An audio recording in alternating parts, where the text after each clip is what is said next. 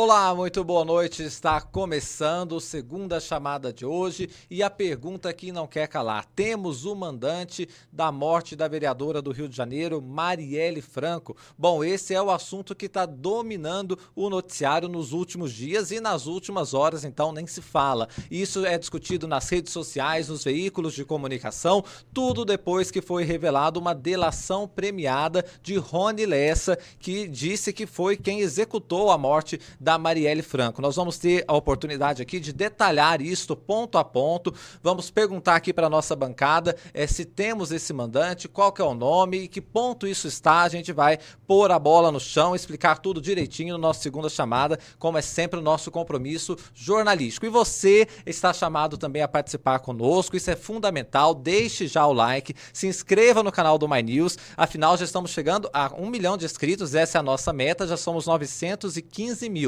Então você dê o voto de confiança, deixe o like, chame mais gente para assistir o Segunda Chamada. Tem muita gente falando que está voltando a assistir o tradicional Segunda Chamada, portanto eu quero também que você espalhe essa notícia para muitas e muitas pessoas. E claro, também seja membro do My News, assim você apoia o jornalismo independente e vai descobrir o universo dos infopoints. Você vai acumulando os pontos para ter acesso a, ao livro do My News, é, a coleção My News Explica e todos os benefícios que você já conhece, como a caneca também. Então esses são os recados imprescindíveis e eu tenho que avisar também que você tem que participar conosco no chat. O engajamento do chat do My News sempre é muito alto e você pode ser o comentarista desse dia de hoje. A gente seleciona a participação de todos para que a gente possa, é, através do que vocês estão trazendo aqui para a gente, também trazer e colocar nessa roda de discussão. Então, show, sem mais delongas, roda a vinheta para a gente começar.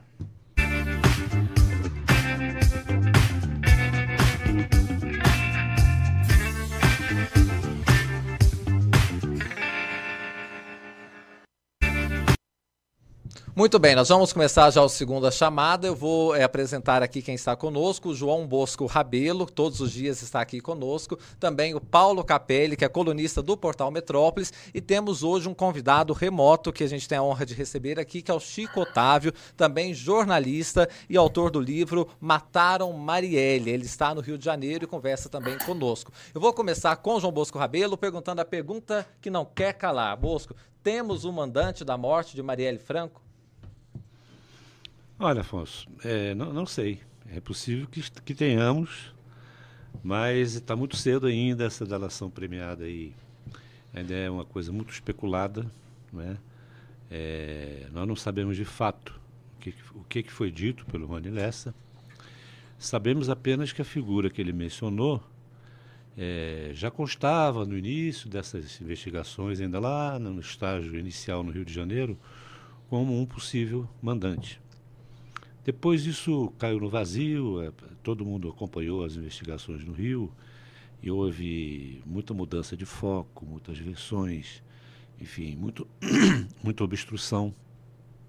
E agora que a Polícia Federal entrou aqui no caso, há pouco tempo, é, volta a ser mencionado o nome dele, que é o Domingos Brazão, que fez um desmentido categórico, né?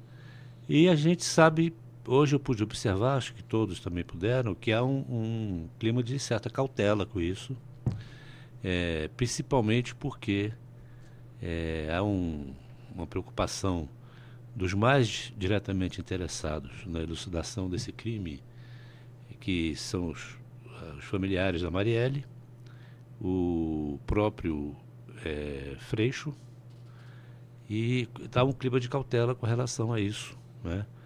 Nós falamos hoje com a Mônica Benício, ela está muito cautelosa também, depois ela fez uma nota no Twitter nessa direção, então não dá para a gente dizer que chegou-se ao mandante.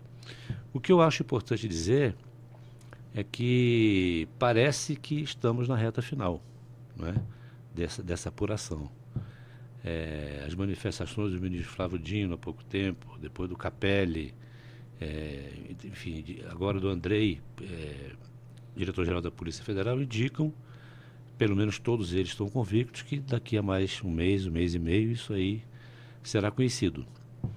E aí eu destaco a importância disso, porque esse episódio da Marielle, para além dessas da questão é, da mulher, da questão é, de gênero, as pautas que ela Violência defendia, é, o combate às milícias, etc., Sim. porque ela fazia parte do gabinete do Freixo, antes de ser vereadora. A importância disso é que o desfecho desse processo todo pode representar, e aí o Chico e o, e o Paulo depois poderão falar melhor disso do que eu, mas podem representar, o desfecho disso pode representar um, um, um divisor de águas nesse mix de envolvimento de milícias com a classe política no Rio de Janeiro, é, que já extrapola inclusive o Rio, mas é essa, esse mix que tanto torna difícil você conseguir elucidar um crime como esse. Né? Porque isso tem gente na Assembleia Legislativa, isso tem gente na estrutura de Estado. É, o Rio, infelizmente, o crime organizado está realmente na estrutura de Estado, não por um processo de corrupção aqui e ali, mas uma coisa estruturada ao longo de décadas, com, a, com, a, com o domínio de territórios por parte das milícias e do tráfico. Esse, desses territórios só saem eleitos aqueles que eles permitem, ou seja, seus próprios representantes, e vão com mandato para a Assembleia e aí ganham as prerrogativas de qualquer parlamentar de indicar gente para o Estado. E isso ocorre há décadas. Então a estrutura do Rio está realmente contaminada. Desde o sistema de segurança público, polícia civil, até instâncias mais altas. Então pode ser que o caso Marielle, que envolve esse universo todo, uma vez desvendado, signifique, traga um corte, ou pelo menos um, um, um, represente um divisor de águas, um novo ciclo, uma nova etapa nesse quadro que eu descrevi aqui. Sim. Eu tenho essa expectativa. Sim. Né?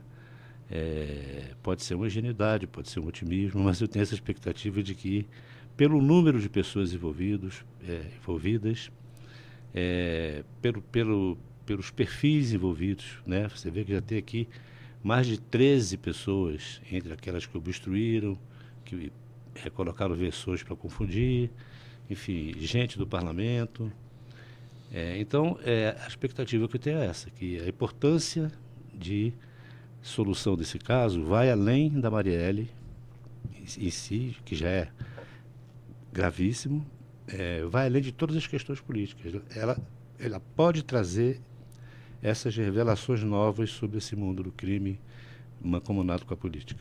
Capelli, você que acompanha esse caso desde o início, já publicou muitas notas também no portal Metrópolis. O que, que tem de concreto em relação a esse caso, Marielle, e por que, que ganhou tanta força essa discussão nos últimos dias?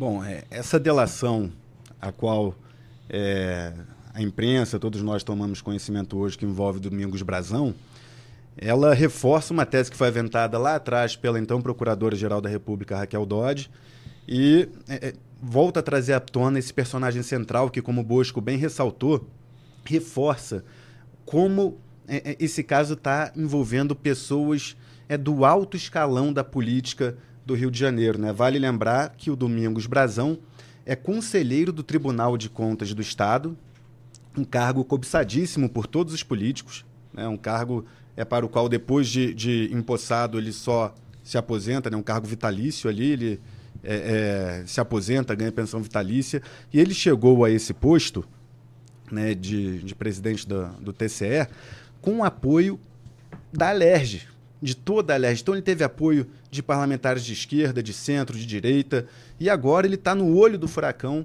desse caso envolvendo Marielle.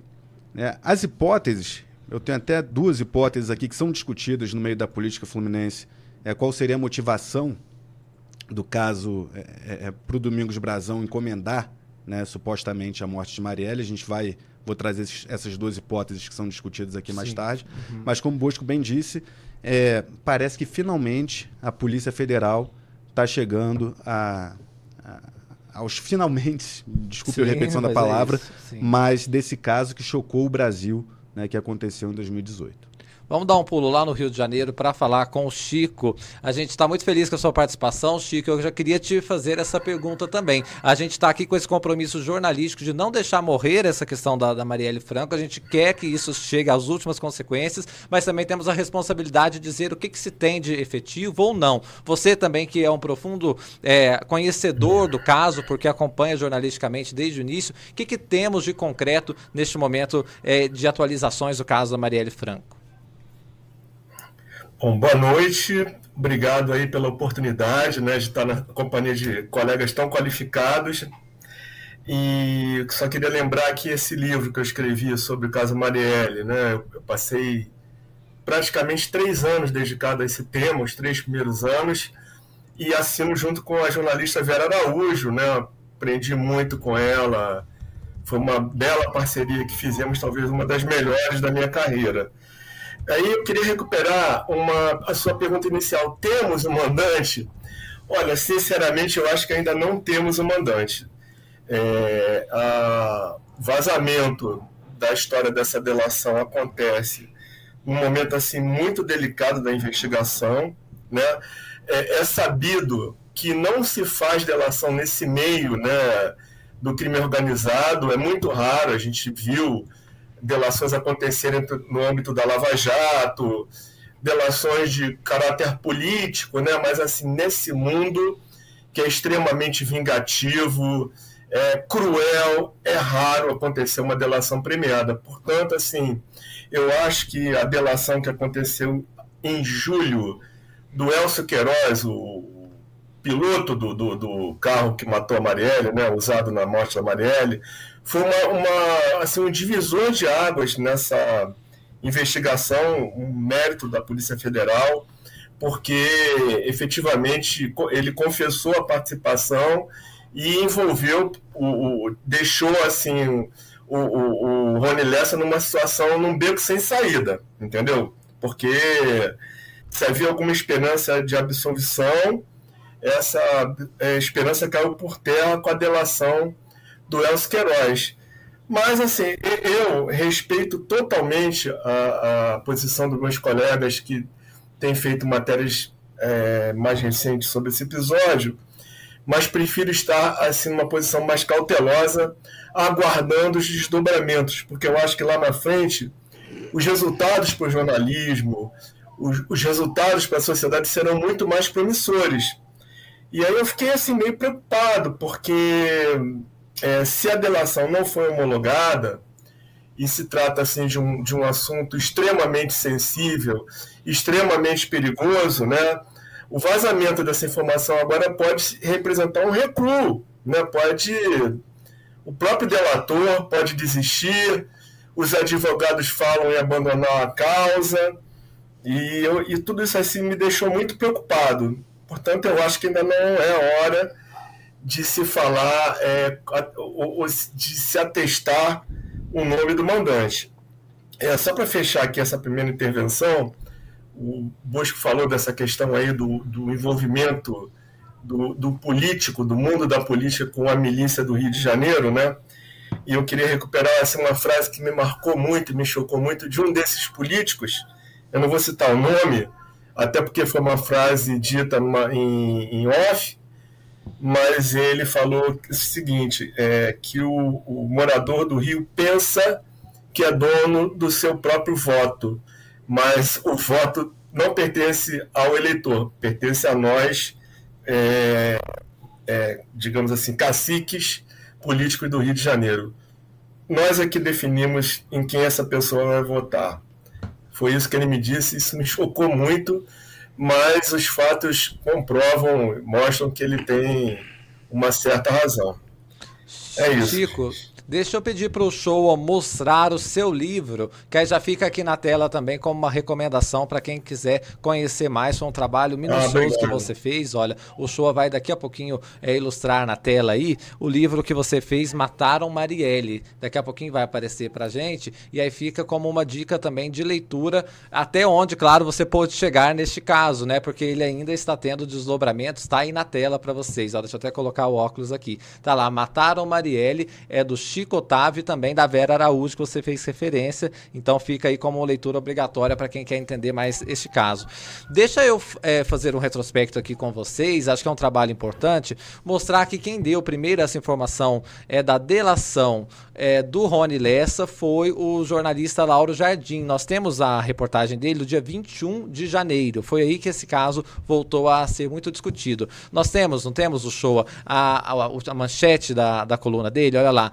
Assassino de Marielle Franco e Anderson Gomes faz acordo de delação com a PF. Eu vou ler aqui, olha. Rony Lessa, o matador de Marielle Franco e de Anderson Gomes, fez um acordo de delação com a PF, segundo pessoas a par das investigações. Está falando depois da delação de Elcio Queiroz, que dirigiu o carro usado para assassinar a vereadora e seu motorista, era a peça que faltava para fechar o quebra-cabeça do caso na visão dos investigadores. Recentemente, Andrei Rodrigues, chefe da PF, deu o prazo de março para, para a solução do crime, mês em que ele completa chocantes seis anos sem solução. Ou seja, no limite, em mais 70 dias se saberá o mandante. Andrei é, chancela a afirmação anterior do ministro da Justiça Flávio Dino às vésperas de ter seu nome aprovado para o STF. Inclusive, nós temos o show, a fala do Flávio Dino na época em que ele fala também de uma expectativa de solução a curto prazo deste caso da Marielle. Por isso que não é exagero falar que a gente sente este ambiente de conclusão de investigações ou pelo menos de um avanço significativo. Vamos relembrar o que, que disse o Flávio Dino, Showa? Eu, no dia 2 de janeiro, disse que nós iríamos, ministra Cida, elucidar definitivamente o caso Marielle Franco.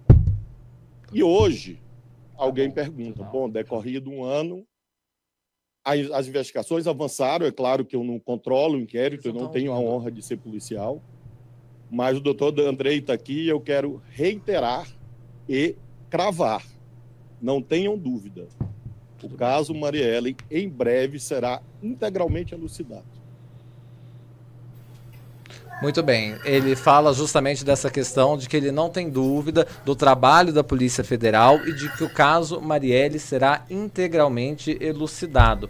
Hoje também ele falou com a imprensa e daqui a pouquinho a gente vai mostrar o que, que ele disse. Mas eu queria passar a bola para você, Bosco, dizendo sobre esse, essa função do ministro Flávio Dino. Ele, é, de forma é, técnica, tem sob seu guarda-chuva a Polícia Federal, mas ele não interfere nos, nos inquéritos e nos é, delegados que estão analisando o caso. Mas ele falar dessa expectativa de conclusão é uma sinalização importante. Você falava para a família, para todo mundo que quer ter esse caso solucionado, né? Olha, eu acho importante porque, inclusive, ele reiterou isso. Sim. Essa fala dele é de quando ele estava ainda é, no dia a dia do Ministério, né? Mas depois, quando ele foi nomeado, teve a aprovação dele para o STF, resolvida, ele voltou a mencionar esse assunto e, para mim, essa, essa reiteração dele é, me pareceu muito assim, a pessoa que está saindo do ministério, como de fato está, mas está deixando a lembrança, olha, foi na minha gestão. Porque uh, as, as, as, investigações não vão alcançá-lo mais no ministério, o desfecho disso. Né? Mas ele reiterou. Agora, nem, nem o, Flávio Dino, nem o o Andrei é, vinculam o desfecho desse caso, o avanço dele, à delação do, do Lessa. Tanto é que ele falou antes de a gente saber é, disso, né? O Dino antes e o Andrei agora, depois. Uhum. Mas você vê que o Andrei ele é protocolado, será até março estará resolvido. Então, é, é, eu não, não quero vincular aqui essa delação do, do Lessa a, ao desfecho desse caso. Pode até ser que ela, obviamente, tenha influ, influenciado nisso mas não, eu não acredito, nesse momento, eu não arrisco dizer que é, o dedo apontado para o brasão é, seja, é, é, represente esse desfecho.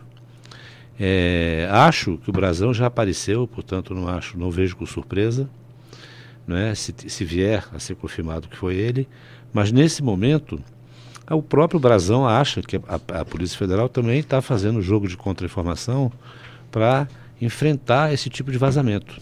Né? Então, a gente não sabe se o que, que a Polícia Federal, como ela está conduzindo isso. Né? Então, é, em relação ao Brasão, eu tenho esse, esse porém, essa ressalva. Certo. Não por ele, mas porque não estou vendo essa delação, ela não está homologada. Como disse o Otávio, esse mundo do crime, o delator fica com os dias contados, a gente sabe disso. Vide lá é, vários casos que já aconteceram, né? Então, ou mesmo sem delatar, quando ele representa um risco é, de uma possível delação, de algo já é eliminado antes. Teve lá o, o chefe do escritório do crime, depois eu lembro o nome, o Capitão Adriano. Capitão Adriano. Isso é muito comum nesse universo. Então, é, vamos ver. Eu estou aqui de barba de molho por Sim. enquanto. Capelli, o que, que, você acha dessas declarações do ministro, essa fala sobre prazos? Sobre esse envolvimento, esse super envolvimento da Polícia Federal no caso Marielle, é importante destacar que quando Flávio Dino assumiu o Ministério da Justiça, o presidente Lula é, solicitou a ele, ministro, que focasse, né, que desse toda uma atenção para a resolução do caso Marielle. E nesse escopo, o Dino destacou o chamado Grupo de Investigações Sensíveis da Polícia Federal, que é como se fosse, digamos, uma, uma tropa de elite do, das investigações. Eles são todo tipo de investigação que demanda é, alto, um alto grau de tecnologia, um alto grau de, é, de apuração, né, nessas apurações mais difíceis. Então, é, profissionais aqui de Brasília, né, policiais federais aqui de Brasília, foram deslocados para o Rio de Janeiro para atuar especificamente no caso Marielle, focar só nesse caso. Então, tem, toda, tem todo um envolvimento, né, um, um esforço concentrado é, da Polícia Federal para elucidar esse caso Marielle Franco. E Flávio Dino indo agora para o Ministério, da, pra, para o Supremo Tribunal Sim. Federal, como bem disse o Bosco, quer deixar então essa marca é, como né, ele que botou a semente ali. Tudo bem que foi é, solicitado pelo Lula, mas botou a semente ali do, da elucidação desse crime é, que chocou né, todos nós. Né? Eu lembro que é, antes de chegar aqui a Brasília, eu cobria muito a Câmara Municipal do Rio, no Rio de Janeiro, na ocasião trabalhava é, é, no jornal Globo. E a Marielle, ela era muito pujante, sabe? Ela tinha uma, uma alegria assim no plenário, é, debatia as pautas é, é, com todo mundo de forma sempre respeitosa, né? Então isso chocou até as pessoas é, que, que tinham algum contato com ela, porque não viam motivação né, para uma execução de uma pessoa como Marielle. Então tem todo esse esforço da Polícia Federal e que, ao que tudo indica, está chegando aí eh, as respostas. Como bem disse o Chico, como bem disse o Bosco, pode ser que Brasão seja um dos personagens, pode ser que tenha outros. Eu acho que essa é uma questão importantíssima a se fazer, né? porque ele é um dos mandantes. Será que pode ter tido mais de um? Né? O Brasão se relacionava com muitos políticos do Rio de Janeiro, de várias cidades do Rio de Janeiro. Então, assim, será que ele se associou a outros políticos para encomendar essa morte? Será que foi uma coisa só dele? Né? Qual é a motivação? Então, tem pontos aí essenciais a serem esclarecidos. Eu, antes de passar a palavra para o Chico Otávio, que a gente está muito querendo saber o que ele está também pensando sobre isso, eu quero pedir para o pessoal deixar o like e também ir colocando aqui os comentários. Temos Orlando Orsini participando aqui conosco, falando: o Brasão fez campanha para Bolsonaro em 22 com Flávio Bolsonaro. E aí o Capelli deu uma coluna hoje dizendo que ele fez campanha para Dilma também lá atrás, que na verdade ele transitava muito bem neste centrão do Rio de Janeiro, não é isso, Capelli? Exatamente. Ele fez o Domingos Brasão fez na última campanha que ele pôde declarar voto, hoje ele é, é conselheiro do Tribunal de certo. Contas do Estado. Ele julga as contas de políticos. Portanto, ele não pode se manifestar. Está mais recolhido. Está mais recolhido. Mas na última campanha que ele pôde atuar, em 2014, ele apoiou a reeleição da então presidente Dilma Rousseff, é, botou adesivos, é, apoiou, fez carreata pela Dilma, ao lado, ao lado de, de Eduardo, quem? Eduardo de Eduardo Cunha. Cunha. Os dois, Eduardo Cunha e Brazão, eram filiados ao MDB, antigo PMDB que é um partido do centro, né? hoje tenta se botar como, é, é, como um centro mais limpinho, digamos assim, mais clean, mas que antigamente era o artífice do centrão. E Domingos Brazão, então, é, é apoiou a candidatura de Dilma Rousseff contra Jorge Pisciani, que presidia a LERJ, era ultra aliado do Brazão, e o Jorge Pisciani apoiou a candidatura de Aécio Neves.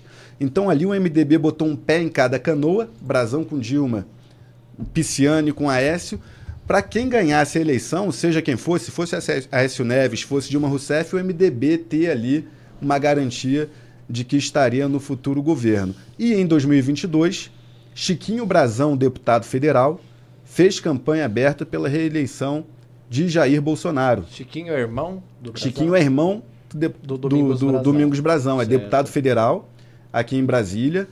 E, inclusive, é, quando Bolsonaro foi eleito, é, pouco depois o governo Bolsonaro concedeu de, é, é passaporte diplomático para Chiquinho Brazão. A esquerda chegou a argumentar né, que poderia ter até algum envolvimento. Ah, por que está concedendo passaporte para o Chiquinho Brazão poder é, deixar o país? Né, para ele, será que é para ele se refugiar por conta do caso Marielle? Até o momento não se sabe se Chiquinho Brazão é, é citado aí nessa investigação. Até o momento não.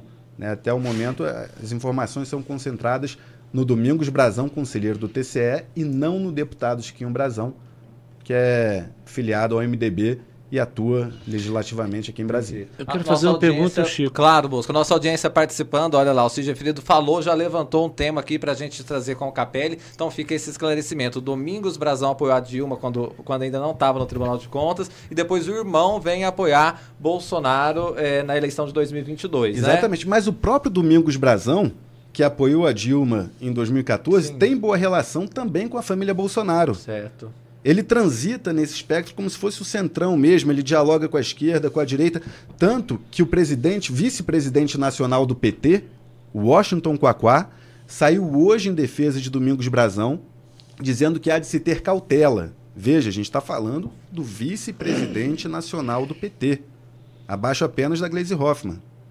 E ele pregou cautela, disse que não vê é, é, Domingos Brazão como mandante do caso Marielle e pregou que não haja um pré-julgamento em relação a ele. Perfeito. Bosco, com você.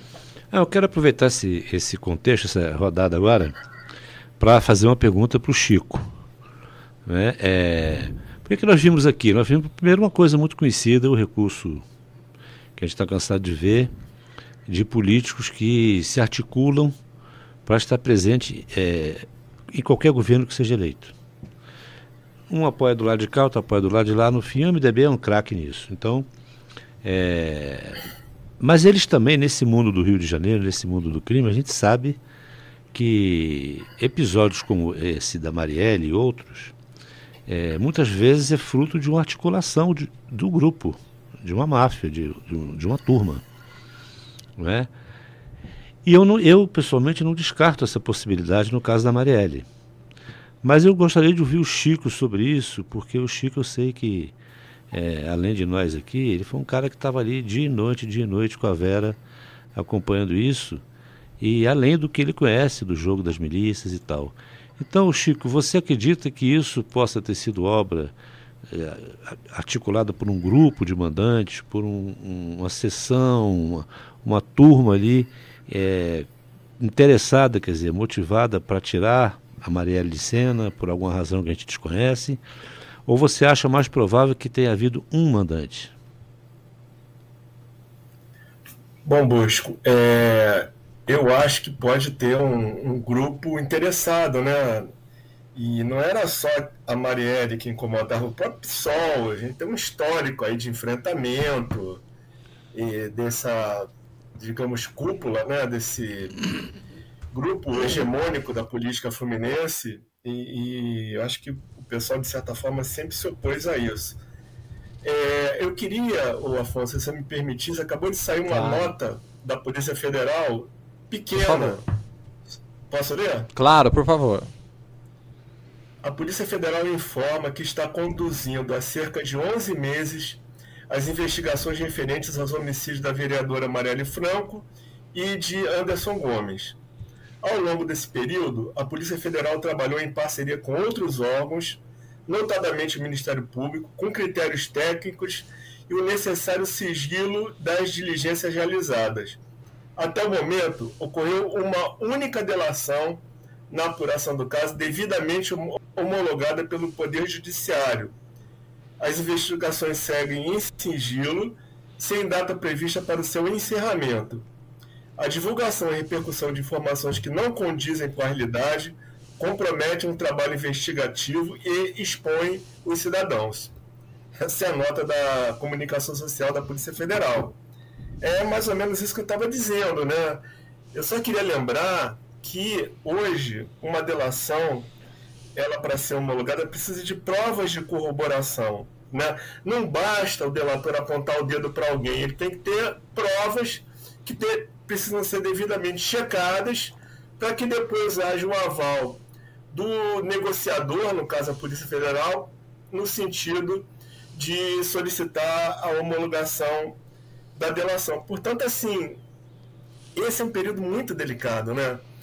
E quanto mais se mexe nessa história, eu acho que mais confusa ela fica e isso efetivamente pode prejudicar o desfecho, né? Lembrando que o, o, o Rony Lessa é hoje o principal personagem, né? Sem dúvida alguma é, esse, essa referência ao Ministério Público na nota da Polícia Federal é bem importante, porque lá atrás, é, desde o primeiro momento, né, houve muita dificuldade na relação entre as autoridades estaduais e as autoridades federais em torno desse caso, a ponto de, de, de se, é, de se brigar por, pela competência no STJ e agora eles estão trabalhando em harmonia. Então é, é, é, é, um momento único, assim, que efetivamente pode dar um resultado satisfatório, mas, como a, a própria nota diz, tudo isso agora está em risco em função do falatório, dos nomes que estão surgindo é, nesse momento tão importante, tão sensível da investigação. Deixa eu pedir, Chico, para o show a mostrar uma fala do Flávio Dino hoje mais cedo. Ele que está deixando o Ministério da Justiça, mas ele foi questionado pela imprensa, até estava lá, inclusive, né? E ele não se furtou uhum. também a responder o que, que foi feito na gestão dele. E ele explica também bem essa questão da federalização do caso Marielle. Vamos ver? Há algo hoje meio lotérico, e eu compreendo, como se fosse uma espécie de de mega da virada, muita gente cravando informações, enfim. E eu, particularmente, acho isso imprudente, porque é, o que eu posso afirmar é aquilo que eu tenho dito aqui e reiterei hoje. A investigação avançou, há passos, passos foram dados, passos foram publicizados, passos continuam a ser dados na direção certa. Agora, quando isso conclui, não é algo que esteja sequer sob controle da Polícia Federal exclusivamente, porque há outros atores que interagem nesse processo. Então, realmente, não há prazo. Há estimativas de que a investigação está próxima do final. Mas o que é próximo do final? Tangibilizar dias, semanas ou meses. Realmente não é possível nesse momento. Já vou pedir para o show mostrar a outra fala do Dino. São duas que a gente separou para a gente comentar logo em seguida. Vamos ver. Temos fácil aí? Há algo hoje meio lotérico, e eu compreendo, como se fosse uma espécie de, de mega da virada. Não, essa já foi. Essa seria a outra. Enfim, a, a outra fala do Flávio Dino. Pode, pode trazer para cá, que a gente conversa é, um pouquinho e depois é a gente traz a outra declaração do Flávio Dino. Pode rodar já. Vamos ver. Essa investigação não estava sob a autoridade da Polícia Federal.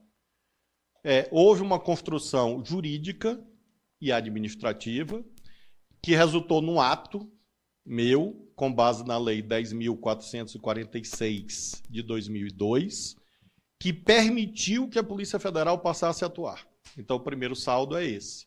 Legitimamente, com base na lei, Lei 10.446 de 2002, a Polícia Federal passou a atuar no caso. Em segundo lugar, essa atuação não se dá de modo dissociado do Ministério Público do Rio de Janeiro. Quero agradecer ao Procurador-Geral de Justiça do Rio de Janeiro, o procurador Luciano, que reuniu comigo diversas vezes, e nós sempre consideramos que a atuação da Polícia Federal não excluía, pelo contrário, é, demandava uma atuação concertada, articulada com o Ministério Público do Rio de Janeiro. Então, segundo passo. Terceiro passo, houve uma recuperação de provas que estavam, é, naquele momento, é, ainda numa análise é, preliminar, e essa análise, reanálise de provas resultou na delação do uh, Elcio.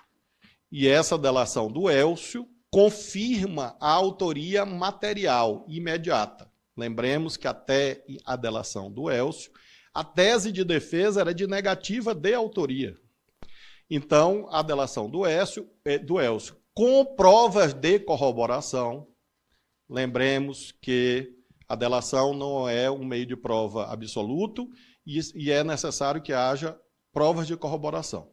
Nesse caso, cito um exemplo a identificação pela Polícia Federal do Rio de Janeiro do recibo do táxi que constava da delação, para citar um exemplo. Então, eh, Letícia, em suma, são é, passos concretos que estão documentados nos autos. Tu, você vai me perguntar, e o que mais? Eu não sei te dizer. Porque eu nunca olhei inquérito nenhum aqui na polícia, no Ministério da Justiça. Nunca. Eu nunca, nunca conversei com um delegado que preside inquérito para dizer, ele me dizer o que vai fazer ou eu dizer a ele sempre autonomia plena da Polícia Federal, técnica, no que se refere ao seu trabalho jurídico. Então, é, esses exemplos são fatos já ocorridos, fatos já documentados e são coisas objetivas que não existiam que passaram a existir. Eu espero que o encadeamento de outros atos de investigação resulte naquilo que todos nós desejamos, que é a elucidação desse caso. Deixa eu passar aqui a palavra para todo mundo que está é, no, nos ajudando a entender este caso. E o ministro Flávio Dino ajuda um pouco mais também. Capelli, já passar a palavra para você. Importante essa fala do Flávio Dino, porque ele consegue explicar com clareza o que foi feito, o que, que ele pôde usar ali no limite da lei para colocar de fato a Polícia Federal nesse caso, né? Exatamente. Ele cita o avanço da, com a delação do Elcio Queiroz, né? essa questão do, da delação nova aventada pela mídia do Rony Lessa, implicando Domingos Brazão, como saiu essa nota da Polícia Federal que o Chico leu, eles botam né, toda uma cautela em torno disso, né, longe de confirmar. E eu acho importante, hoje eu conversei com uma pessoa envolvida diretamente na investigação do caso Marielle Franco. Uma pessoa que chegou a ser apontada como culpada pela morte de Marielle. E é, eu conversei, eu perguntei a essa pessoa se ela gostaria de fazer alguma declaração. E ela me falou: olha, é, a, essa informação da delação do Rony Lessa, é, para mim é excelente, a pessoa falou, só que ela não quis comentar, não quis é, comemorar, fazer qualquer comentário público, porque a informação é de que tal homologação não foi tal delação não foi homologada pela Polícia Federal. Então o que, que a gente pode ter aqui?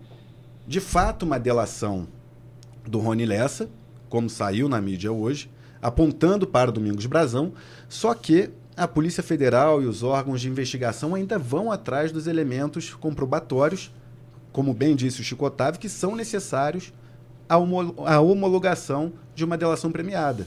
Então, o que a gente pode ter no momento é um depoimento sem os elementos que podem comprovar. E esses elementos são cruciais.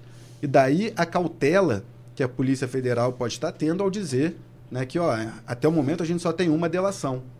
Talvez seja porque essa segunda ainda não foi é, é, homologam é, de brasão no suposto é, como suposto mandante do caso Marielle.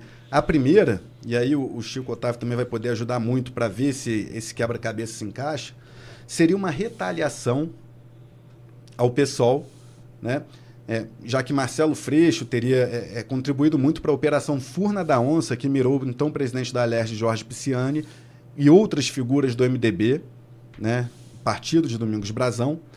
E Pisciani, segundo essa hipótese aventada, é, teria se irritado muito, porque ele concedeu seguranças, todo um aparato de segurança para Marcelo Freixo, que foi relator da CPI das milícias no Rio de Janeiro, e que essa ofensiva do Freixo, justamente mirando o MDB, o grupo predominante no estado do Rio à época, teria irritado e que aí ele teria tentado passar uma, um recado para o pessoal, né? como o Freixo já, podia, já tinha todo um aparato de segurança, ele mirou Marielle, que era então uma, uma ex-assessora, é, é, então vereadora, esse grupo né, do, do Brasão.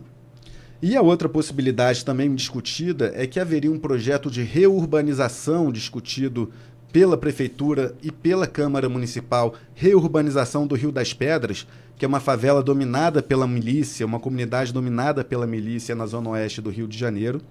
que Marielle Franco teria se votado a favor dessa reurbanização e que isso estava mexendo com muitos interesses locais e que Domingos Brazão teria se oposto, né, como tendo o reduto dele ali é, de apoio político para sua família, ele teria se oposto e que, portanto, é, teria havido esse movimento. Isso são apenas hipóteses tá, que eu estou levantando aqui. É, e gostaria de saber, depois do Chico Otávio, se faz algum sentido. Né? Sei que a gente tem que também ter muita cautela claro. com tudo que é colocado. É isso. Vou passar para o Chico, em seguida passar para o Bosco. Chico, queria que você comentasse também. Daqui a pouquinho, em seguida, a gente tem a fala do próprio Brazão, que, uh, que o Metrópolis fez uma entrevista com ele. A gente vai é, mostrar aqui também. Mas eu queria te ouvir sobre esse ponto que o Capelli colocou. Não, sem dúvida. É, só queria recuperar outra fala do Bosco que eu achei importante.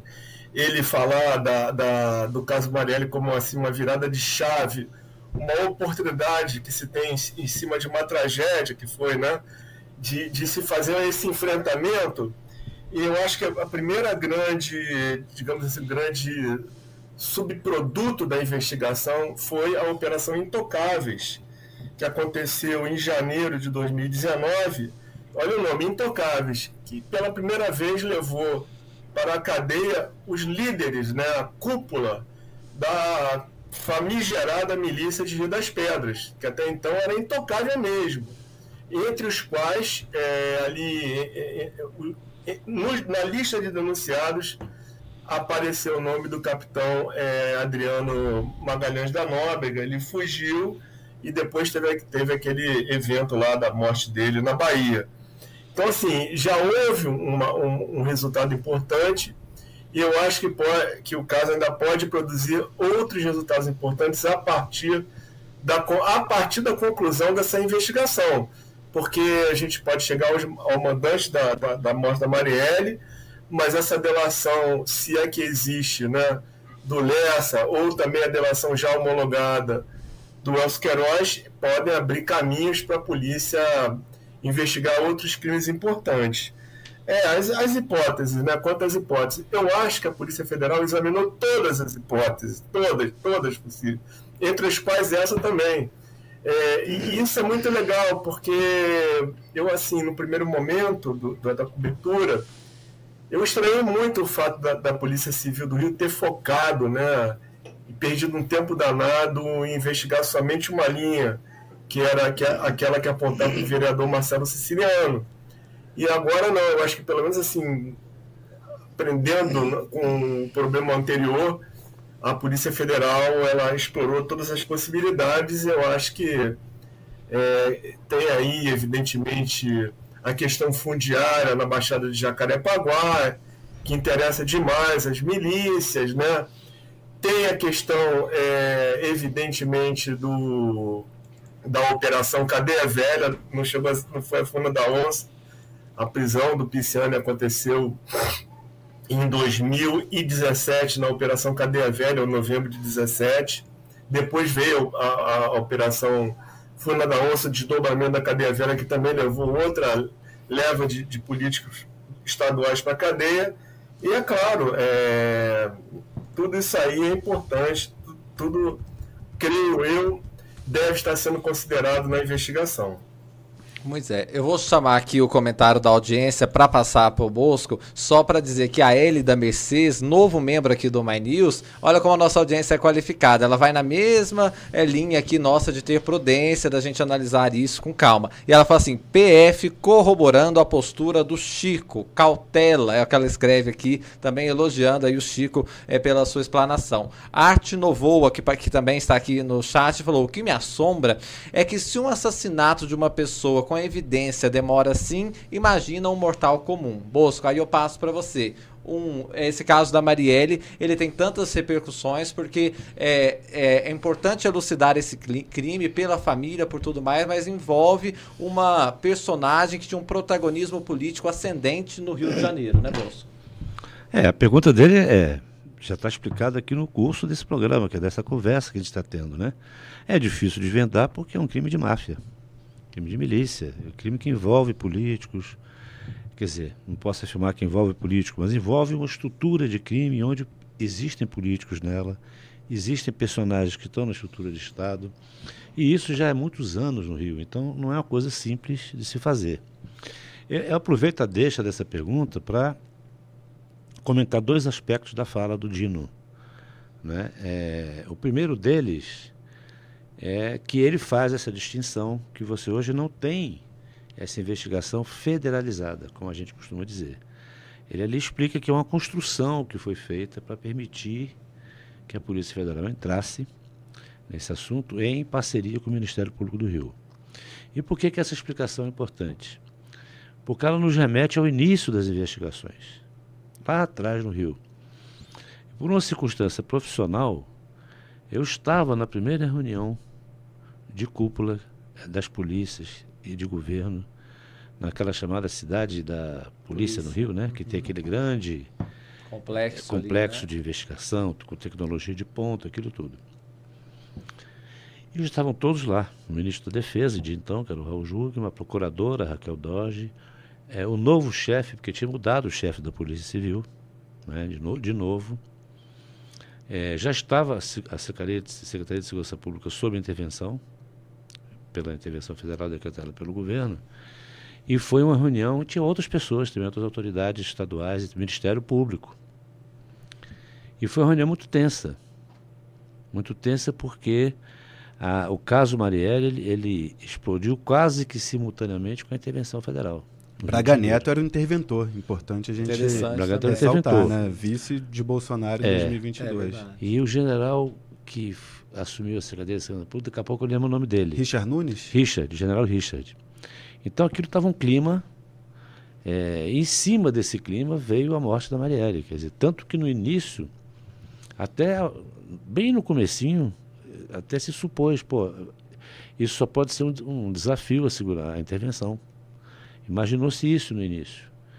E com a evolução ali dos períodos, viu-se que não. E nessa reunião, que não foi uma reunião simples, foi muito tensa e tudo, a procuradora Raquel Doge por causa desse ambiente de desconfiança, o Rio sob intervenção, a Polícia Federal, tinha, a Polícia Civil tinha acabado de trocar o comandante, não é?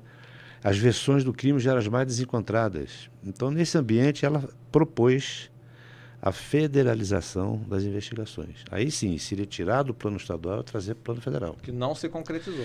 Né? Não, ali mesmo já houve uma rejeição assim, é, por isso que o clima ficou tenso. A rejeição foi imediata, pediu-se é, um apoio ao novo chefe da Polícia Civil.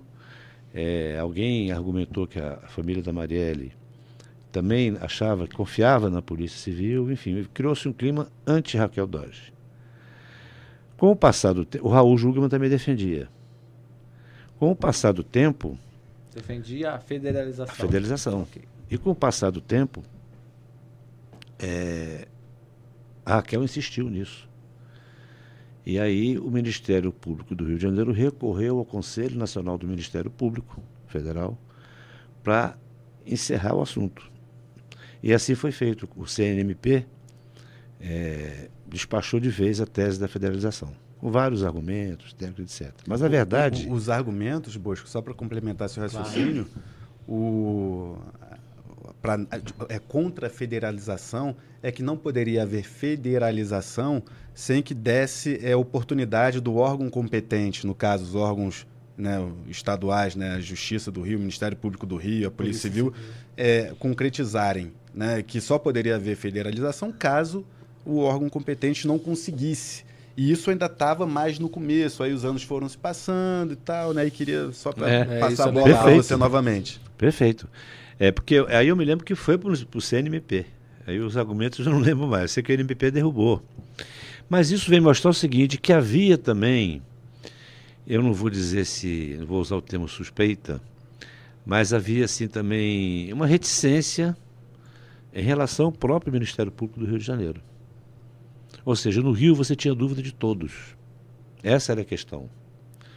Porque por esse processo de infiltração do crime na, na estrutura de Estado, chegou a um ponto que você às vezes está conversando com um grupo de autoridades que você não sabe quem é quem.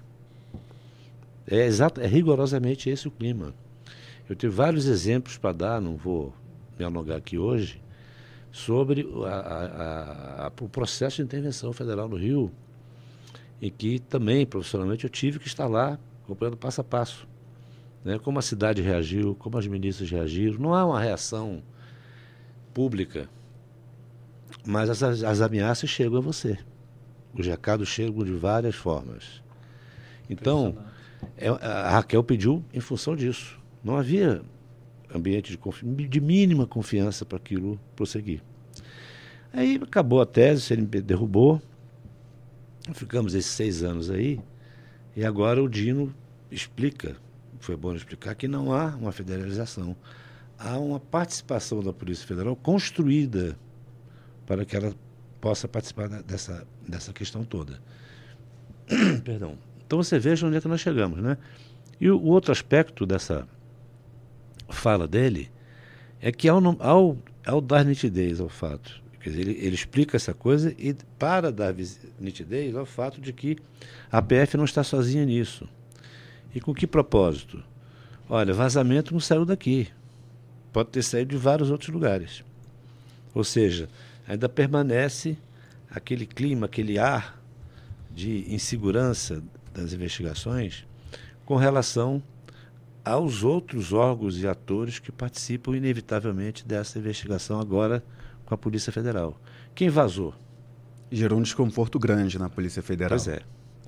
Então, esse é o segundo ponto. E, e por fim, é, é essa questão é, que, que nos põe diante do seguinte: esse vazamento pode ser, de novo, um vazamento proposital para obstruir as investigações como aconteceu no passado lá atrás, onde a figura do próprio Domingos Brazão foi colocada no alvo, aí depois o Otávio pode contar melhor, ou o Paulo, entraram, chegou, apareceu um policial na história contando uma outra versão, tiraram o Domingos Brazão de cena, aquela versão depois se constatou que era falsa, porque o cara estava encomendado por alguém, enfim, aquelas coisas do Rio.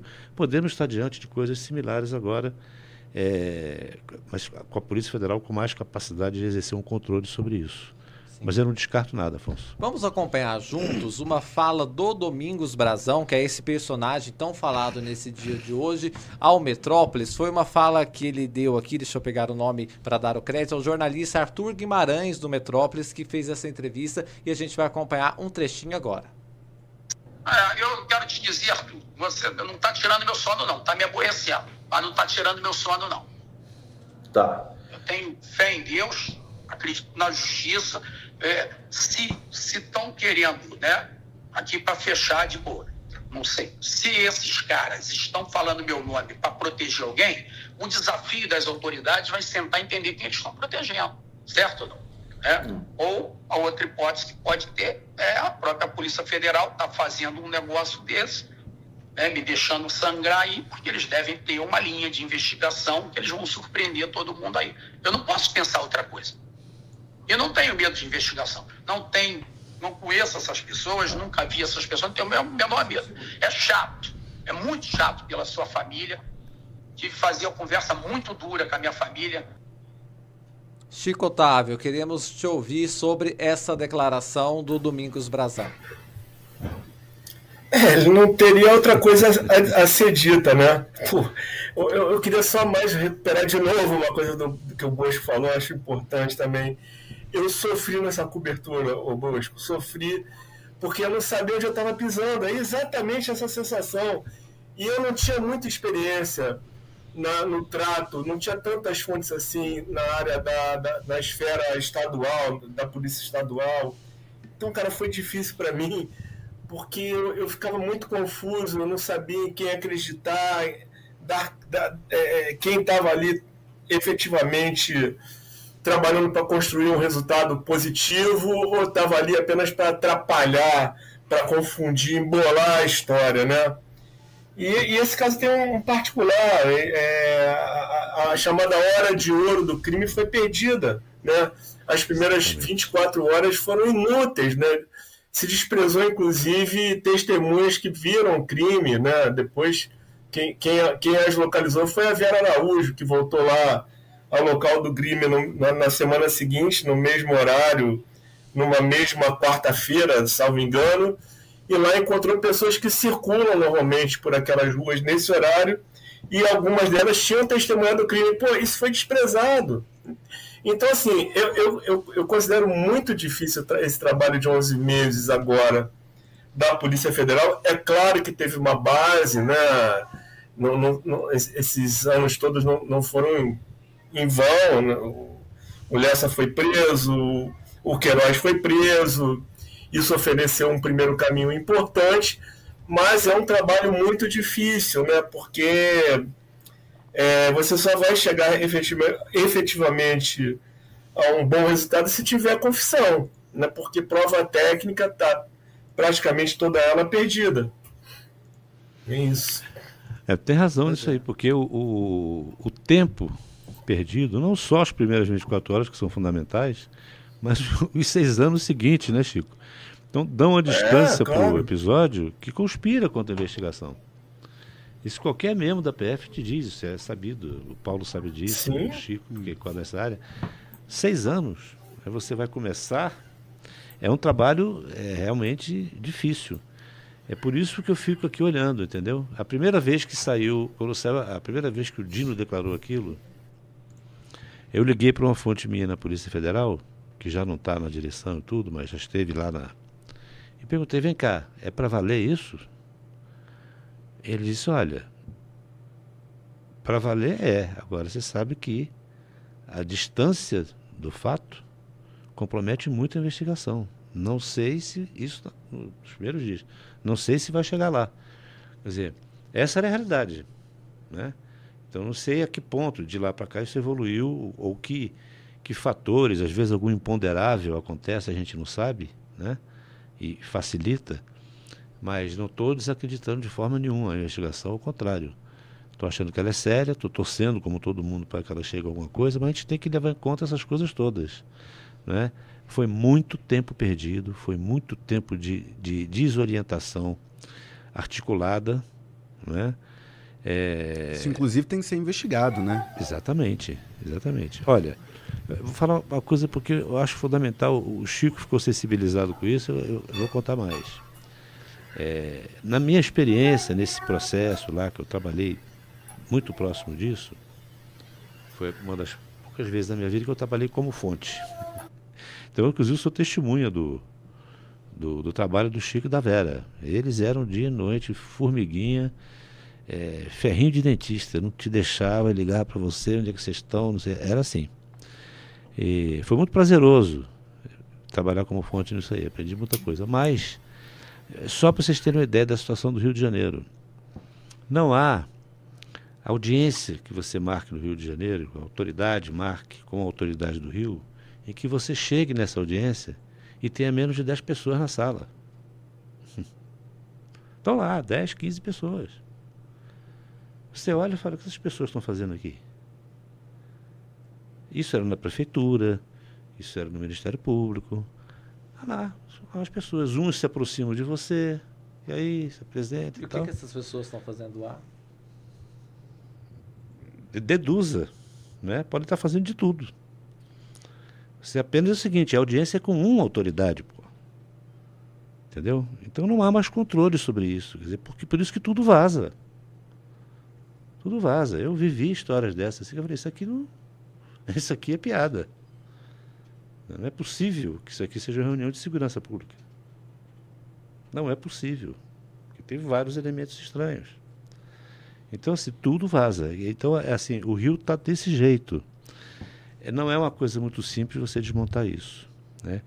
Eu, hoje, estava tendo contato com uma outra pessoa que me lembrou, é, queria até contar isso para o Paulo e para o Chico, que é uma coisa muito interessante. Nós temos lá o exemplo de é, de Medellín, na Colômbia. Eu não vou me alongar nele nem explicar ele, mas a, a, a, o, que, o, que, o ponto de partida dele foi o que eles chamam, passaram a chamar lá, em Medellín, de é, a tragédia suficiente. Esse foi o start da reforma de Medellín. O que significa isso? Significa o seguinte: quando a tragédia já alcançou todos os estágios sociais e de renda, quer dizer, está todo mundo dentro, to, todo mundo virou vítima daquilo ali, então eles consideram que a tragédia é suficiente para você começar a revertê-la. Né?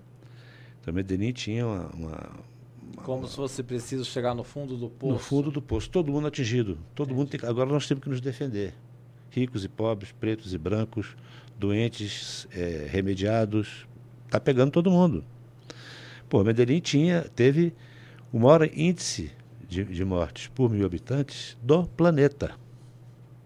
Do planeta. Hoje está muito melhor. Hoje está abaixo do Rio. Do Rio está mais alto. Medellín teve trezentos e tantos é, homicídios por 100 mil habitantes. por 100 mil habitantes. É, o Rio, agora, Medellín está parece com abaixo de 30, 26, 27, o Rio está acima de 30. Então você vê. É, mas o que, que determinou aquilo? Olha, pegou todo mundo. Aí a pergunta que eu me faço é, por causa do caso do Rio, já não chegamos na tragédia suficiente no Rio? Acredito que sim, né? Até porque não é só milícia, é milícia, é Tudo. tráfico de drogas, é corrupção, são diversos ex-governadores presos, alguns no exercício do mandato. Então, assim, eu não vejo um cenário mais caótico. O atual governador, com suspeita de corrupção, de lhe receber mala de dinheiro. Mais um, né? né? Isso está sendo. é, o Ministério Público está em cima disso, o caso está no STJ, o Superior Tribunal de Justiça. Então, assim, há todo um cenário de caos perfeito, como você descreveu, Bosco. Então, espero que a gente tenha chegado ao fundo do poço se tiver essa mola É, é. que você bem colocou para tentar sair. Agora, queria- como sair é que é. Queria saber do Chico. Você acha que já chegou na tragédia suficiente, Chico? Acho que já passamos desse ponto, inclusive, né? Eu, eu- assim, o que me inco- incomoda demais, o Bosco, é essa condescendência do carioca, né? Essa permissividade. Eu tava pô, É verdade. um final de semana agora passado com um cara que contou que o, o, o sobrinho, o padrinho de casamento do sobrinho foi um bicheiro conhecido. E assim, ah, mas ele é um cara legal. É sempre. um- é- é essa justificativa sempre. Pô, mas fulano é um cara legal. O jogador de fu- futebol frequenta a casa do bicheiro, do miliciano, e alega que o cara é legal. O pagodeiro da, da, da vez frequenta a casa do miliciano ou do bicheiro também diz a mesma coisa, é um cara legal. E não é. Ele se apresenta como legal, mas é um cara que manda matar, que corrompe, né? que faz mil tramóias, e o carioca aceita. E, e- e no dia seguinte está tudo bem. Outro dia mataram três médicos por engano lá na Barra da Tijuca. E sei lá, no dia seguinte ou dois dias depois, o, me- o mesmo trailer estava lotado de gente, todo mundo bebendo e festejando.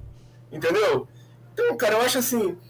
é, o primeiro. é, acho que a, a primeira, digamos, frente que precisa se mobilizar é a própria sociedade.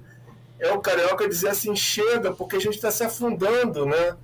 Esses caras legais estão destruindo o Rio de Janeiro. E eu vejo assim a história, eu vejo mesmo. É, assim o carioca sempre gostou de glamourizar né, a, a marginalidade, né? Pô, Então, veste aquilo com glamour. O jogo do bicho foi assim, mesmo quando ele ultrapassou a fronteira e deixou de fazer o jogo do bicho para fazer tráfico. Quando o jogo do bicho entra no tráfico, é, já era para ter acabado todo aquele glamour com que o carioca tratava o jogo do bicho. Ali acabou, não é mais o jogo do bicho que você conheceu, ele já era o outro lance. Aconteceu com a máfia também, os filmes de Dom Corleone mostram isso, né? É, quando a- a- o tráfico chega e quer aproveitar aquela, entrar naquela sociedade mafiosa para vender o produto dele. Ali é um- uma divisão. Uma parte da, da máfia concorda, mas o, o chefão clássico, tradicional, o maior de todos ainda vivo, diz que não. Que se entrasse acabaria a máfia, como de fato acabou. né? O tráfico tem esse poder. Mesmo dentro do crime, ele destrói o crime. Os padrões que o crime ainda possa ter. Né? Então, no Rio de Janeiro aconteceu. Né? É, o Castor de Andrade, por exemplo, ele não aceitava a interferência do, do- do- da droga. Porque ele sabia que aquilo ali destruiu o negócio dele. E entrou. Mas o- a- o, o carioca continua indiferente a isso.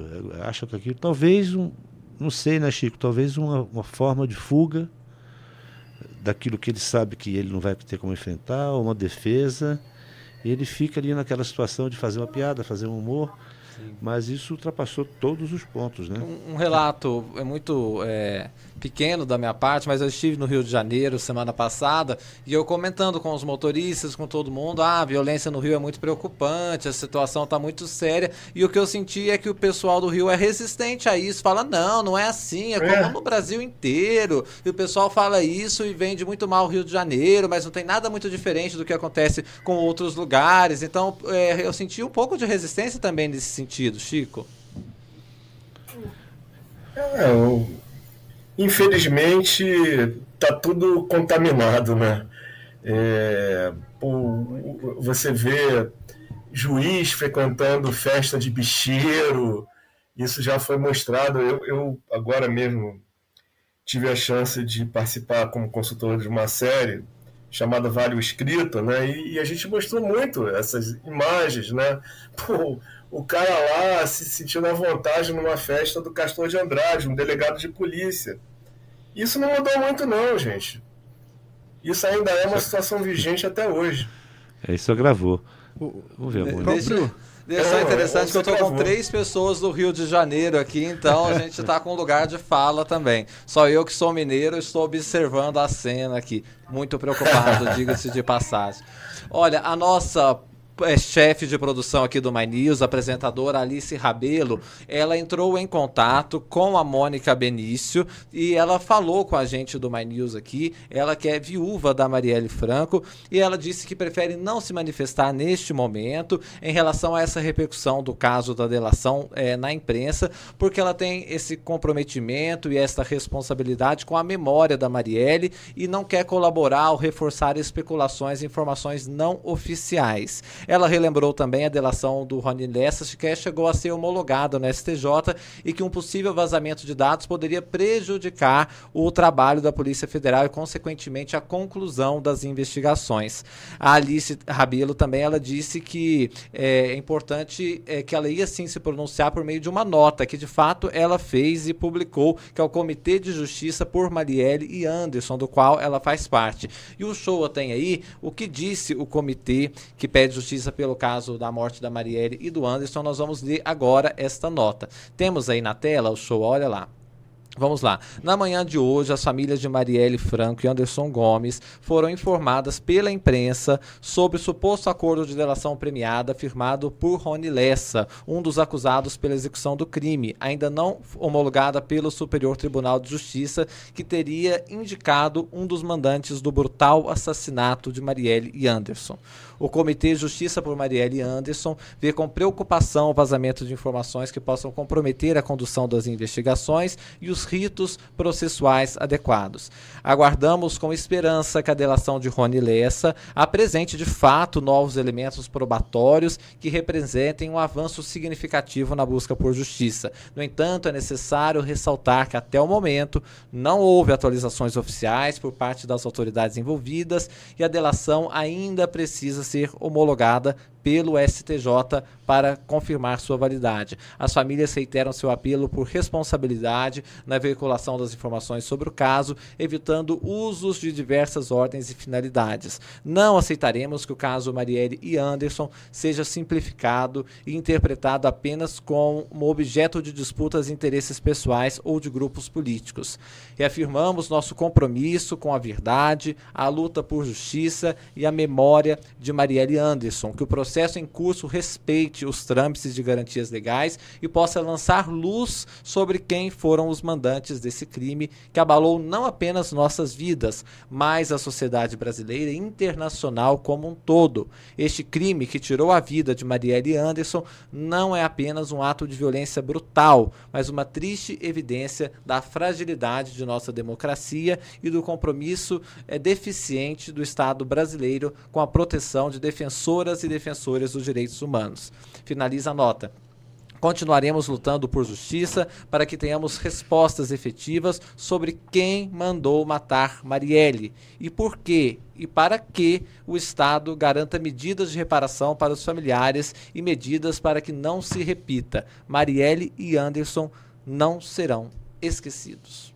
Capelli, esse cuidado a gente está tentando ter aqui no nosso programa, é sempre muito importante, porque a gente fica sempre nessa dicotomia jornalística. A gente não quer que o caso Marielle passe em branco, não pode passar, são seis anos que a gente cobra que seja que tenha as explanações devidas, mas no caso da Mônica, ela também é muito prudente, porque ela já viu essa história parecida em outros momentos e ela tem, teme que a história se repita, que se fale, olha, chegou numa coisa e depois não se efetive, né? Exatamente, essa cautela é importante, é necessária a investigação, obviamente que nós da imprensa tentamos sempre o chamado furo jornalístico, né, saber qual, o que está na frente da linha de investigação, só que é de ser toda uma, uma cautela em relação a isso.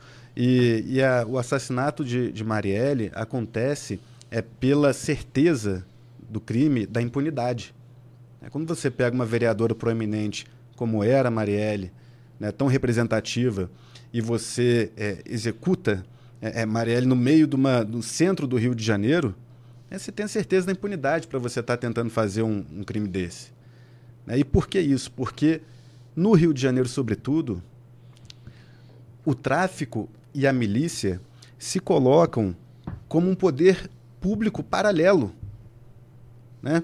A gente pega o caso dos médicos assassinados na Barra da Tijuca, como colocou o Chico. Esse caso, quem solucionou esse caso? O tráfico que tinha mandado matar é, é, os médicos eles foram confundidos com o miliciano. E aí o tráfico foi na Barra da Tijuca e falou: Ó, oh, tá, o miliciano tá lá, então vamos matar o cara porque é do grupo bandido adversário. E o que aconteceu?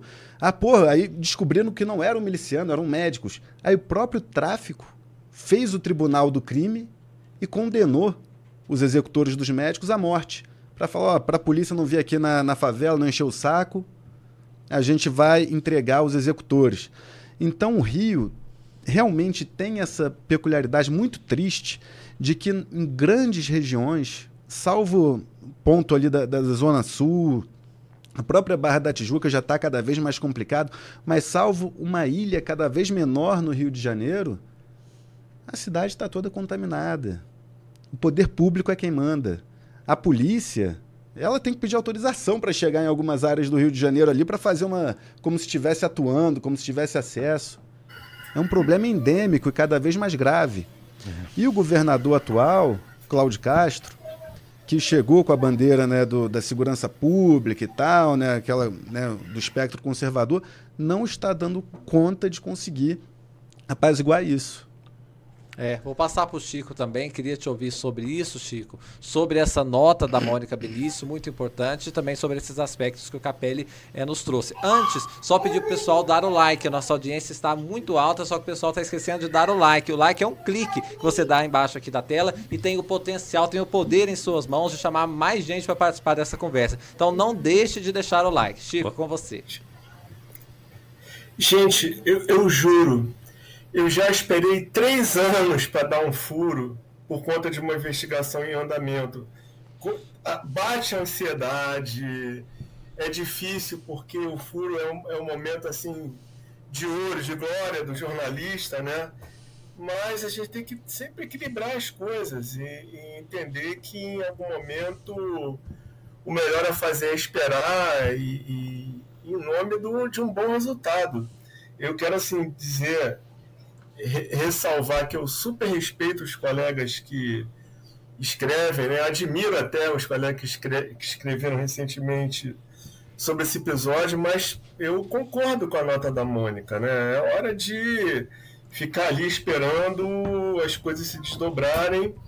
E vocês imaginem, né? A gente falou aqui, eu falei o Boas também na questão da, das, das provas de corroboração se sai uma notícia dizendo que determinado delator contou o que sabe, antes mesmo de haver um, uma operação extensiva, é claro que o, que o, o, o acusado lá, o cara que, que mandou matar, ele vai começar a destruir as provas.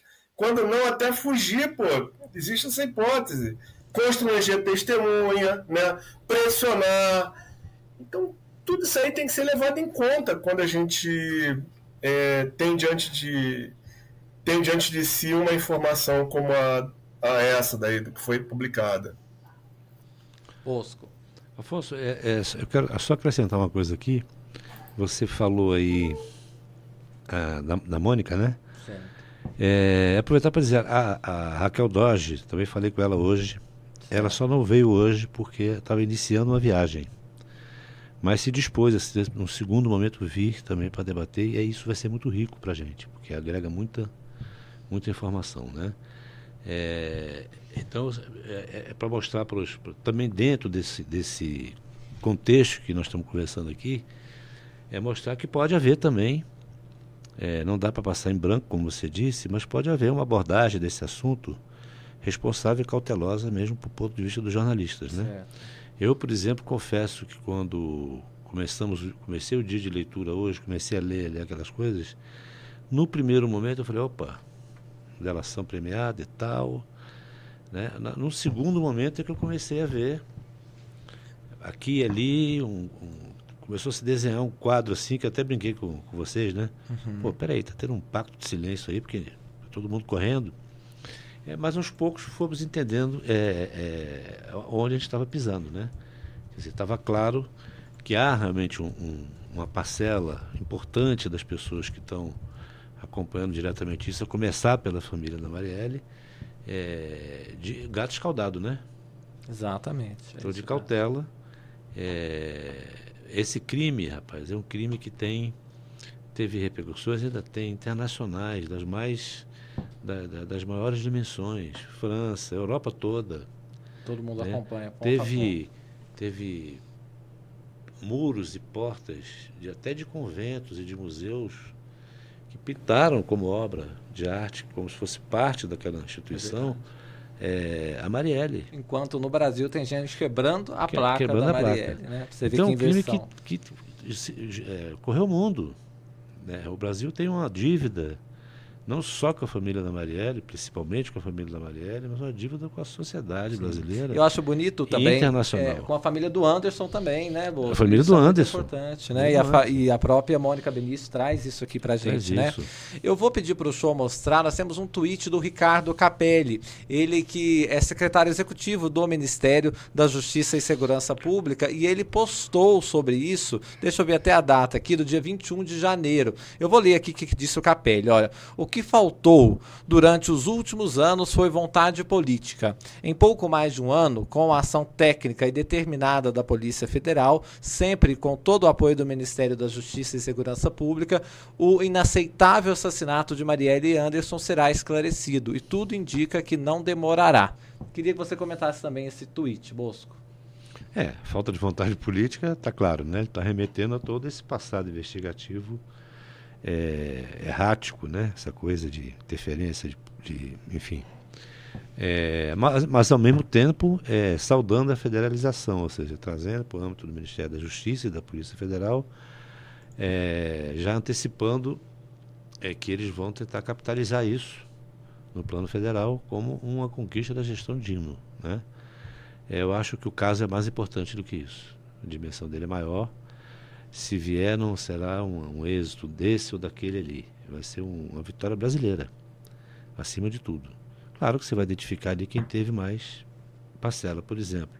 Se ficar realmente desvendado esse crime, é, é claro que a gente, é, de novo, vai renovar a, uma confiança na Polícia Federal e, e, de novo, vai ter a oportunidade de dar nitidez ao que acontece é, com as polícias estaduais, porque não é só a polícia do Rio, ela é a mais atingida por isso. Mas Brasil afora a gente sabe que tem muitos casos de polícia é, contaminada, de sistema de segurança pública contaminado. Vimos agora na Bahia, que aconteceu lá. Né? Até policial federal foi morto. Então, é, isso está espalhado pelo país. Né? O Rio é, é o, o, Rio é o cartão postal e é um não vou dizer essa expressão aqui no sentido é, de diminuir, não. No sentido é, é, físico mesmo, geográfico, né?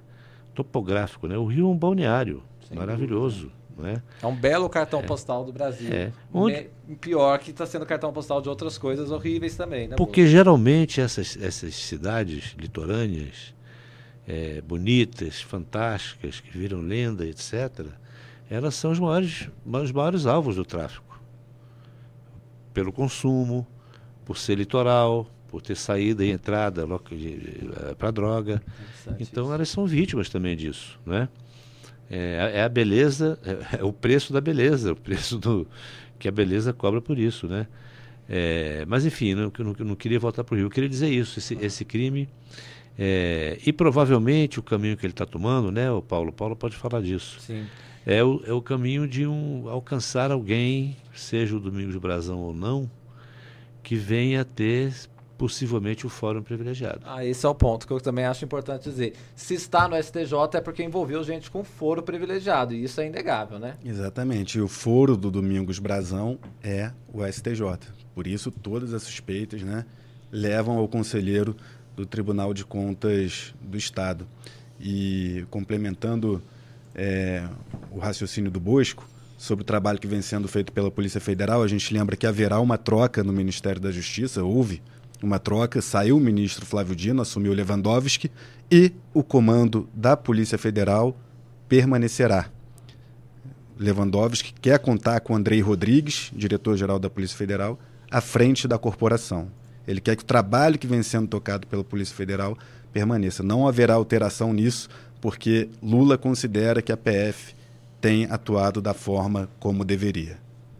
Bom, eu queria fazer um registro aqui importantíssimo. Nós recebemos um super, super chat da Simone Pereira Coelho. Com o super chat, a Simone ajuda o My News e, claro, também é, ajuda com que o conteúdo seja espalhado para muitas e muitas pessoas. Então, eu queria agradecer muito a Simone Pereira Coelho, que nos fez um super chat.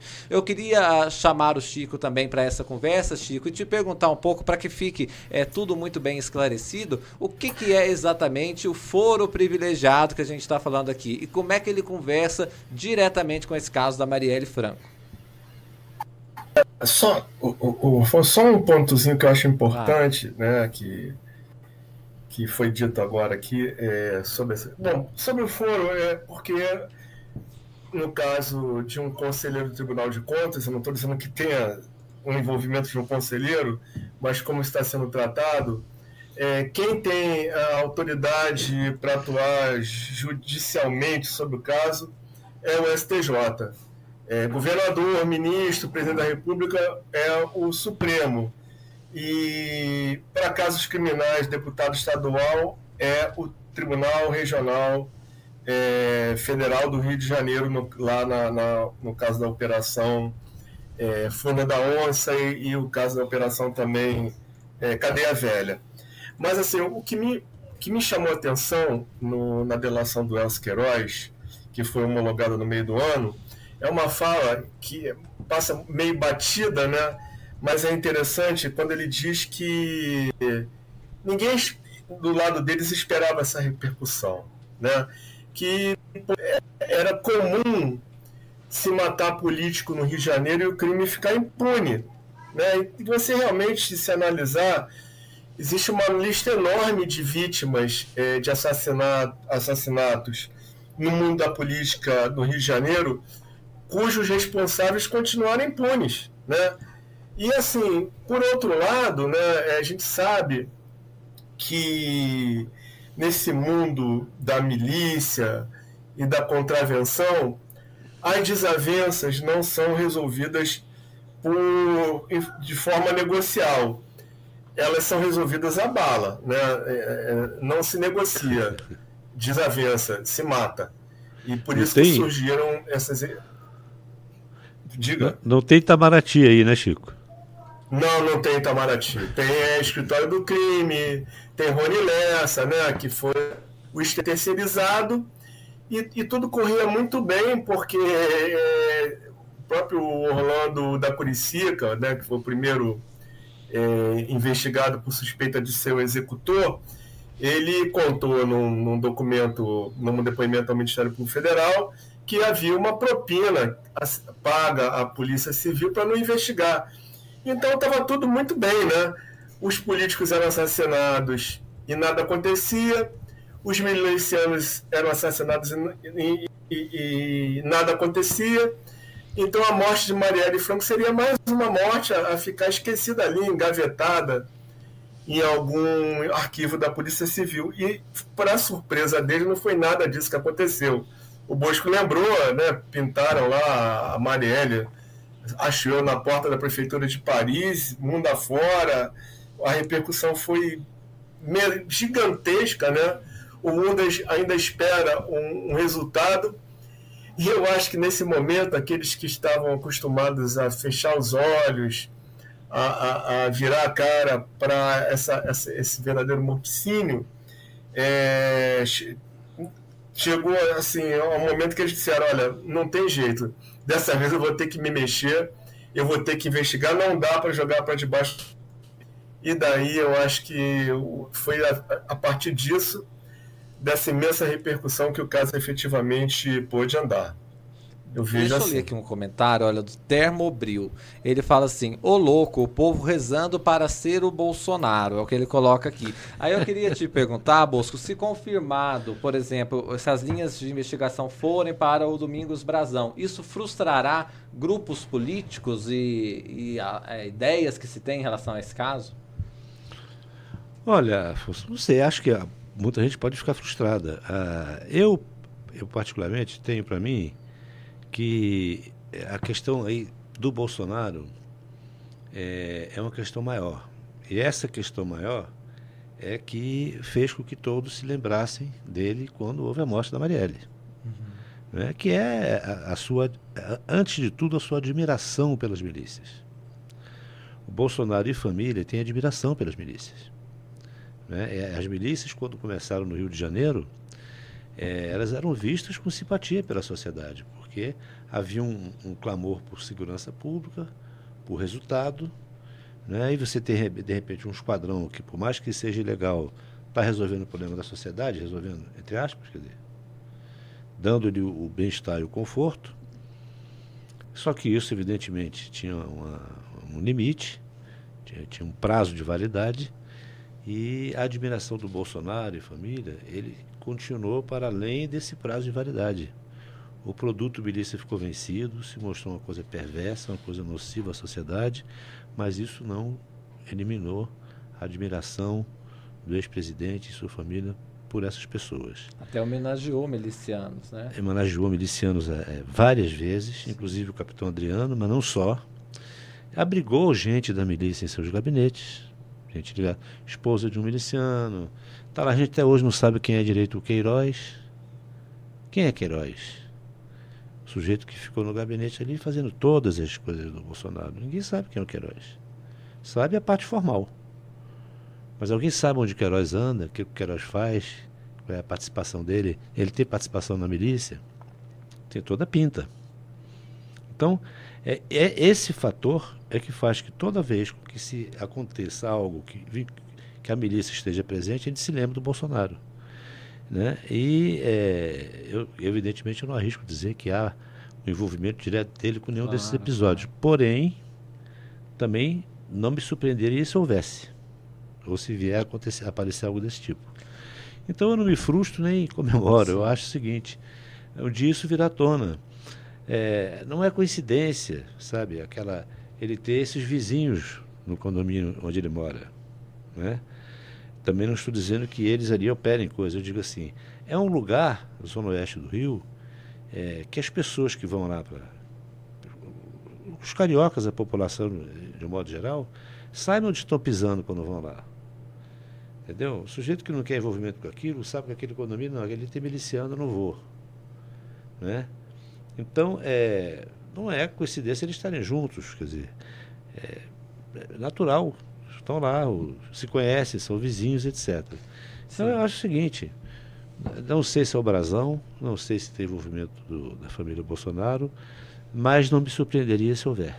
O, deixa eu trazer uma leitura obrigatória nossa sempre quando a gente vai ver o noticiário, que é a coluna do Paulo Capelli no portal Metrópolis. Antes de eu passar a palavra para ele, eu quero que o Showa mostre para a gente a reportagem que ele fez. Na verdade, eu agradeço já demais a presença do Capelli, porque ele estava publicando notas até agora em pouco. E tem aí, né, o Showa? Mostra para a gente. Olha, Bolsonaro fala sobre delação no caso Marielle. Para mim, é um alívio. Ex-presidente Jair Bolsonaro afirmou estar aliviado com delação de Rony Lessa, a Polícia Federal sobre o assassinato de Marielle Franco. Paulo, queria te ouvir um pouco sobre o que você conseguiu colher do Bolsonaro. Eu liguei para o ex-presidente Jair Bolsonaro pouco depois de sair a notícia da delação de Rony Lessa, né, que teria implicado Domingos Brazão, Bolsonaro se disse aliviado. Segundo o ex-presidente, essa seria é, a prova né, de que não haveria envolvimento dele, botaria um ponto final, entre aspas, na questão. Né? Ou seja, ele aproveitou essa divulgação dessas informações para dizer: olha, é, não tem nada a ver né, comigo esse ponto da investigação. Ele também é, demonstrou muita é, indignação em relação a 2019, quando é, surgiram notícias do envolvimento dele, do suposto envolvimento dele no caso. Ele reclamou é, bastante de reportagens que saíram é, ligando ele ao Rony Lessa pelo fato de morarem no mesmo condomínio.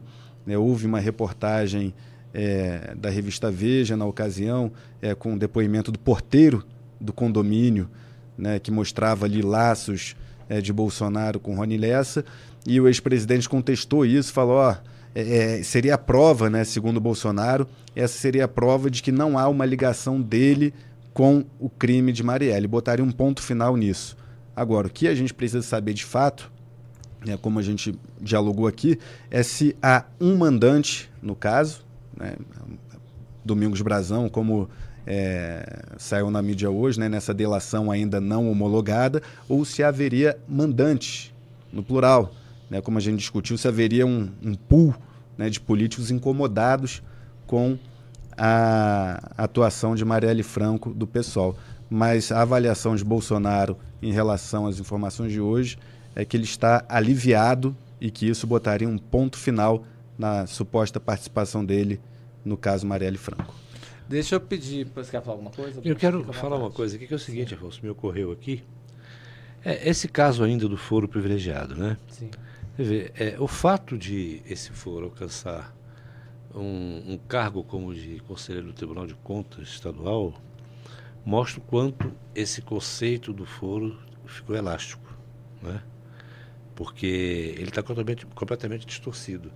Você vê que hoje são mais de 60 mil cargos a, a, alcançados por esse, por esse mecanismo, que na verdade começou com uma certa lógica, né, que era de você preservar autoridades de alto escalão, mas alto escalão mesmo, né, presidente da República, vice-presidente, ministro, etc., enquanto no cargo, né, porque o, o foro não é para pessoa física, o foro é para quem ocupa o cargo e mesmo assim com ressalvas para determinados fatos que aconteceram antes de ele exercer o cargo, não conta. Uhum.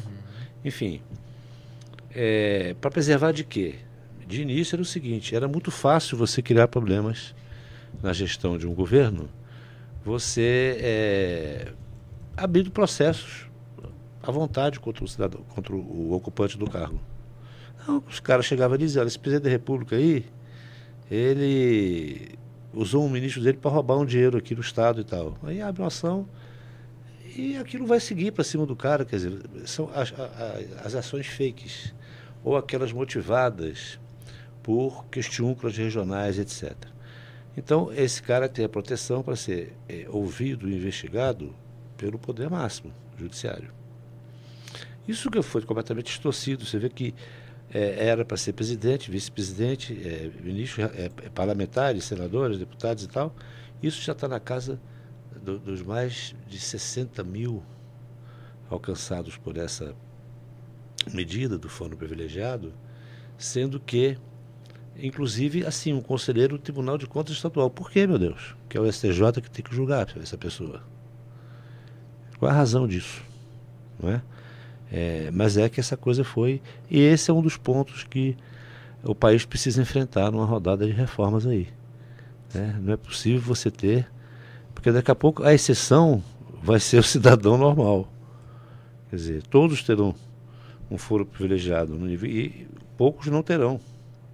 Então está completamente distorcido. O foro privilegiado ele teve um sentido inicial de preservação das autoridades, é, de, de altíssimo escalão é, com muitas ressalvas que não dão aí solenidade integral, Sim. não é?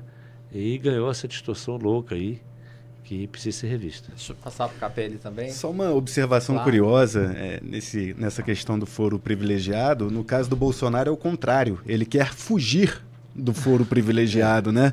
Investigado aí no caso das é vacinas, interessante investigado no isso, caso é. das joias. É. Ele quer sair das mãos do STF, do Alexandre de Moraes. Ele é, alega ter é, é, o direito de ser julgado pela primeira instância. É, é claro. Ele quer ser julgado pela Justiça Comum. Direito democrático. Exatamente. ele, ele diz que tem, é, é, é, teria, seria o correto que ele fosse julgado pela primeira instância, porque ele não é mais presidente da República.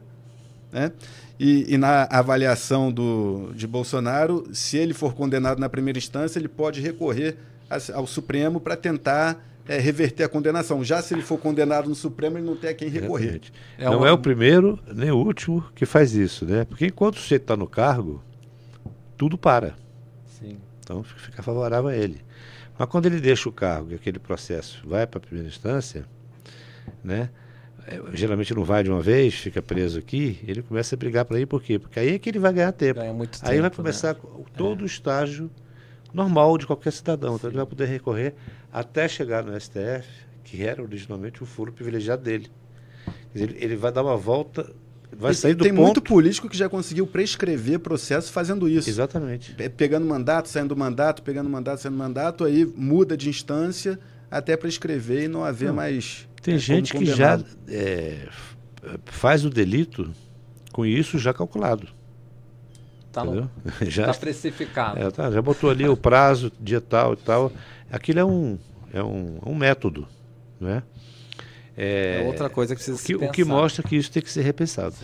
Deixa eu chamar o Chico. Chico, você tá na desvantagem, porque como você tá remoto, às vezes a gente se empolga aqui na mesa e a gente acaba não te Não, chamando. acho legal. Mas aí vai ficar o convite para você estar aqui presencialmente nos nossos estúdios em Brasília para que Pô, ser isso um prazer, aconteça honra. menos. Eu vou pedir para o show mostrar seu livro para a gente, é, mais uma vez, fazer essa recomendação importante de leitura. É, deixa aí na tela para gente, o show, para todo mundo conhecer o livro é do Chico. Olha, eu vou até colocar meu, meu óculos aqui para lá. Mataram Marielle, do Chico Otávio e da Vera Araújo. É um livro essencial.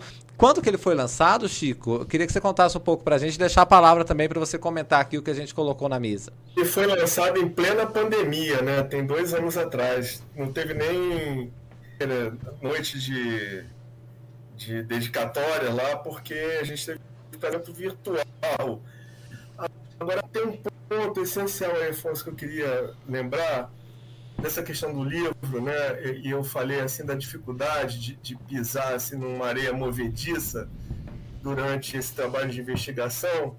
E eu acho que um antídoto, antídoto legal que a gente meio que acertou era ter sempre, Vera e eu, a nossa própria linha de investigação, né? A gente não contar apenas com vazamentos, com relatórios que cai- caíssem no nosso colo e que a gente produzisse a nossa própria informação, né? Seguisse as linhas que nós acreditávamos, né? A gente circulou de carro blindado pelas regiões mais tensas, assim, é, digamos, epicentro do território miliciano do Rio de Janeiro, né? E eu acho que essa foi a nossa grande vantagem, né? E construímos um, um trabalho de investigação jornalística totalmente independente. Agora, voltando à questão do foro, né? Eu acho, o, o gente, Paulo, João, Afonso, que se né, o, o eventual mandante achar que vai ter algum privilégio, privilégio com esse foro privilegiado, eu acho que ele pode tirar o cavalinho dele da chuva, porque dificilmente um ministro do STJ ou al- algum ministro de um tribunal superior vai aliviar nessa história. Eu acho que a mão vai pesar, a mão já está pesando, como aconteceu na primeira instância. Lembrando que estamos a poucos, é, a poucos meses, provavelmente, do julgamento dos executores, ainda não foram julgados, né? Ainda restam algumas questões a serem sana- as- sanadas, né? acidentes processuais, mas a justiça corre assim com muito empenho para que esses dois é, é, acusados, executores, sejam levados ao tribunal do júri.